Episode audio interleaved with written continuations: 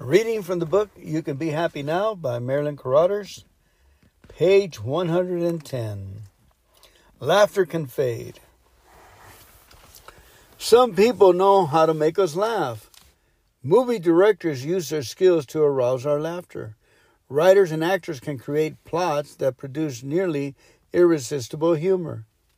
But laughter can quickly fade, leaving the amused observers to slide back into empty, dull, unhappiness. The joy that God wants to shine in our hearts has a life expectancy of eternity.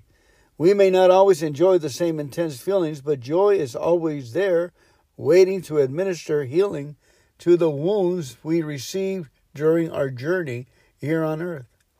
Joy is like a secret ointment that heals our emotions.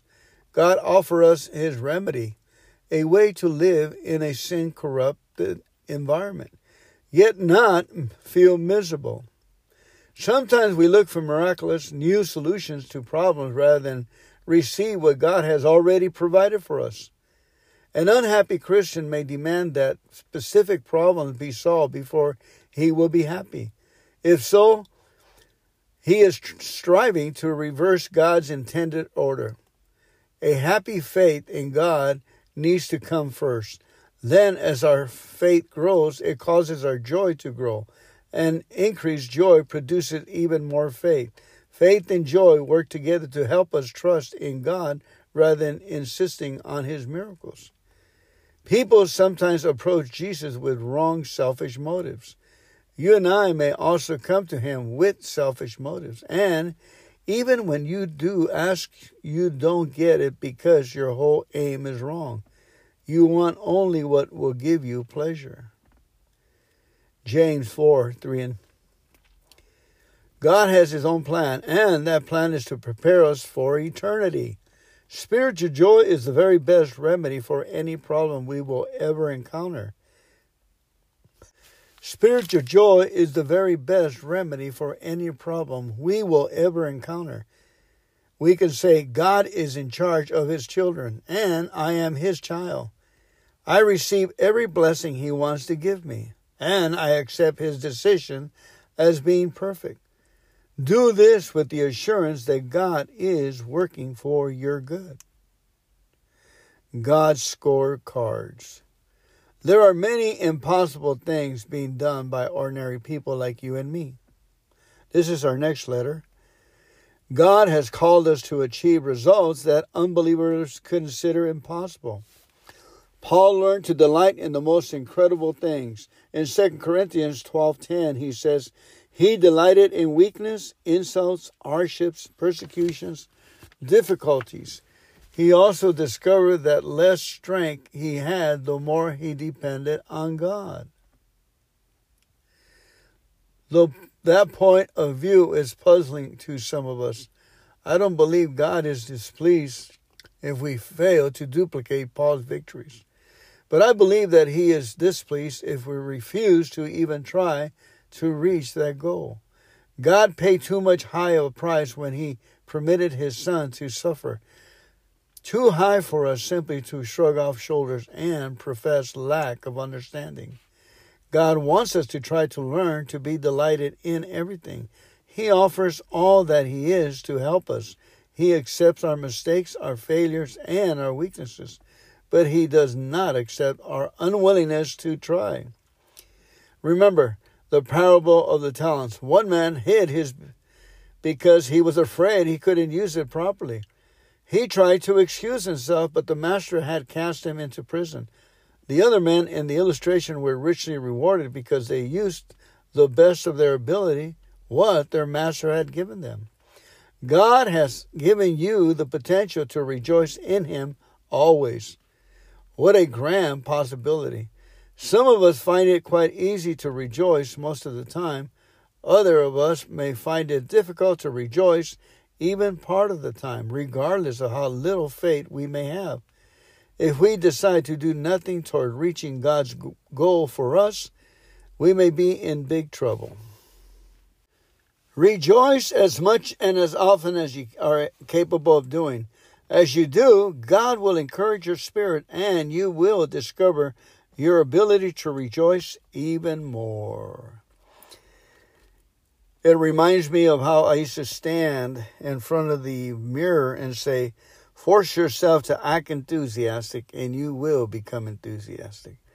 And then I would become enthusiastic, but it took about 10 minutes and it brought an incredible joy. All right, our next article or letter is called illogical. Illogical. If we expect God to work good for us in a logical manner, we may be disappointed because He often works in ways that seem illogical to us. God did not follow human logic when he chose an unmarried girl to be the mother of the Savior of the world. He could have waited until the eve of Mary's wedding before he caused her to become pregnant. That way, she and Joseph and their families would have been spared a lifetime of embarrassment.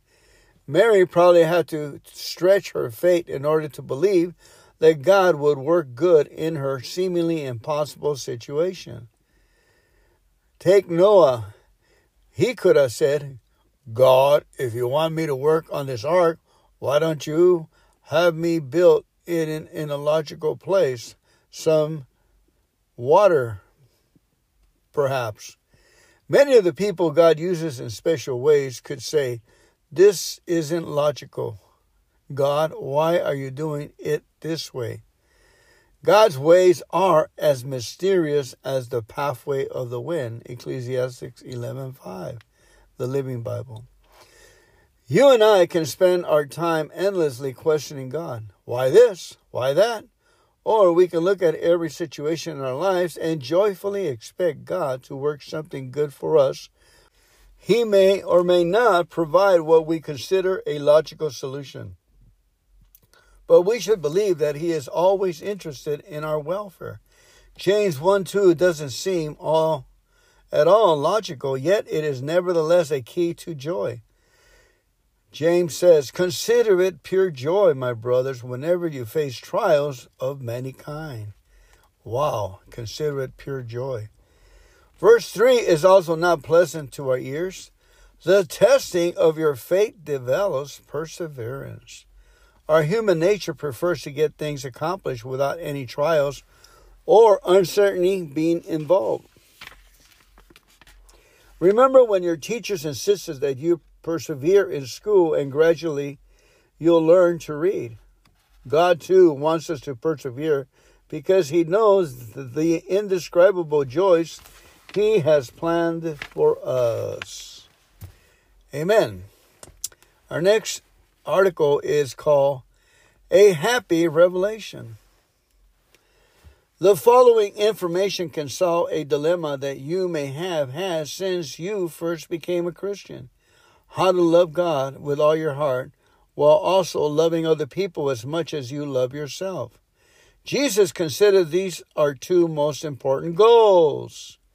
If we love God and other people, we should be a blessing to them both has anyone ever told you how you could be a blessing to both by doing only one thing? Wouldn't it be great if you could be a blessing to God and other folks and at the same time enjoy it more than you have ever enjoyed anything? The secret is in learning how to receive the special joy that God wants to give us. Contrary to popular opinion, God wants His children to have an abundance of His joy. Our cheerful delight will help others find God's happiness as we tell them the source of our joy. When we were youngsters, if another child told us we were ugly or dumb, those thoughts could become embedded in our minds. We could decide that we were indeed unattractive or unintelligent. Those unhappy thoughts could stay with us all of our lives. For thoughts to be more effective, they must be frequently repeated in our minds. If we dwell upon a certain thought long enough, we will eventually accept it as a fact. If thinking what is not true about ourselves can have such a strong influence over us, think how much we could be changed if we frequently repeat thoughts about ourselves that are true. If we truly believe that Jesus is our Savior, the more we think of Him as our Savior, the more real and powerful that thought becomes. Such inspired thoughts then have incredible power in us. We can learn to think other inspiring thoughts too. Thoughts that lifts us up into becoming increasingly happy and therefore more pleasing to God and more helpful to others. We have many opportunities each day to think thoughts that will help us to become increasingly happy people. I am so loved by God that He will cause everything I see, hear, know, remember, or encounter to bring increased happiness to my heart and to the hearts of all my loved ones. We should repeat these thoughts constantly until, by God's grace, they change us. As you persist in thinking happy, uplifting thoughts, you will soon be delighted at how powerful and effective God has made them. Now, listen to me. When you go to the restroom, in the mirror, always say to yourself, I am getting younger and younger every day in every way. Or you can say, I am a young man, or I am a young woman one or the other, and keep it up. Keep it up. If your subconscious mind fights you, then you have a problem with self esteem. There's something locked in there. So now you have to start saying, I would recommend you start saying, I am good. I am fine. I am a happy young man and keep saying those things over and over again till you reprogram your mind. Every time you come the, into the bathroom, there should be a little bell that rings on top of the door, and you start your confession. I am good. I am fine. I am young and happy. I am a young man. I am good. I am fine. All the cells, all your bodies, you're prophesying, you're giving yourself a good bath cleanliness, superiority, good feeling, and it's true. You're fine. God says you're fine. God says you're complete. You're whole. You're made all all is well, nothing missing in Christ Jesus because of his love for you. The devil's a liar, Jesus is truth. The devil's a liar, Jesus is truth. You're a world overcomer because you're born of God. Greater is He that is in you than He that's in the world. No weapon formed against you will prosper, and whatever you do will prosper in the name of the Lord. My God supplies all your needs according to His riches in glory in Christ Jesus. Say that with me. Say, My God supplies all my needs according to His riches in glory in Christ Jesus. Amen and amen. All right, our next article is Destroying Happiness. Destroying Happiness. Ecclesiastic 6 2 tells us that a man could have well job satisfaction and be honored by others, but still be unhappy. If we want to be happy, it is important to understand that we must obey God. Jesus gave men one very clear injunction. He said, Anyone who looks at a woman lustfully has already committed adultery with her in his heart. Matthew 5:28. If we allow our minds to dwell on immoral thoughts, we stimulate ever increasing desires that we attack the very core of our happiness. To emphasize this point, write a list of the potential unhappy results of immorality. You might be surprised of how lengthy your list could be. Remember that immoral thoughts are actively sowing seeds of destruction in the heart. These seeds may take time to grow and mature, but they will eventually develop into destructive actions. James 1:15, the Living Bible gives us a clear warning. Evil thoughts lead to evil actions and afterwards to the death penalty from God. James addresses that admonition to his Dear brothers, Christians can ignore what Jesus said and blissfully continue in moral thinking, wrongly assuming that such thoughts are beyond our control. But 2 Corinthians 10:5 assures that, that we can take captive every thought to make it obedient to Christ. For years I wrestled with what seemed to be an unbeatable enemy. When I had had an impure thought, I felt acutely guilty. Then I would determine to never again let my thoughts be disobedient to Christ. But at a moment when I least expected it, impure thoughts would flash through my mind. I was sure there had to be a way to defeat the devices of the enemy. So I kept telling God that I knew He could lead me into victory, and He taught me what to do. Now, when I see or think of an attractive woman or look at her picture, I concentrate on thinking the following God designed her, He created her, she belongs to Him. By the time I meditated on these three truths, I'm delivered from having thoughts that would displease God. When our thoughts are obedient to Christ, His Spirit works wonderfully things in us. Instead of our disobedience preventing us from being happy, our efforts to obey causes us to be happy. Consider this happy thought. God keeps us God keeps him occupied with gladness of heart. Ecclesiastes 5:20.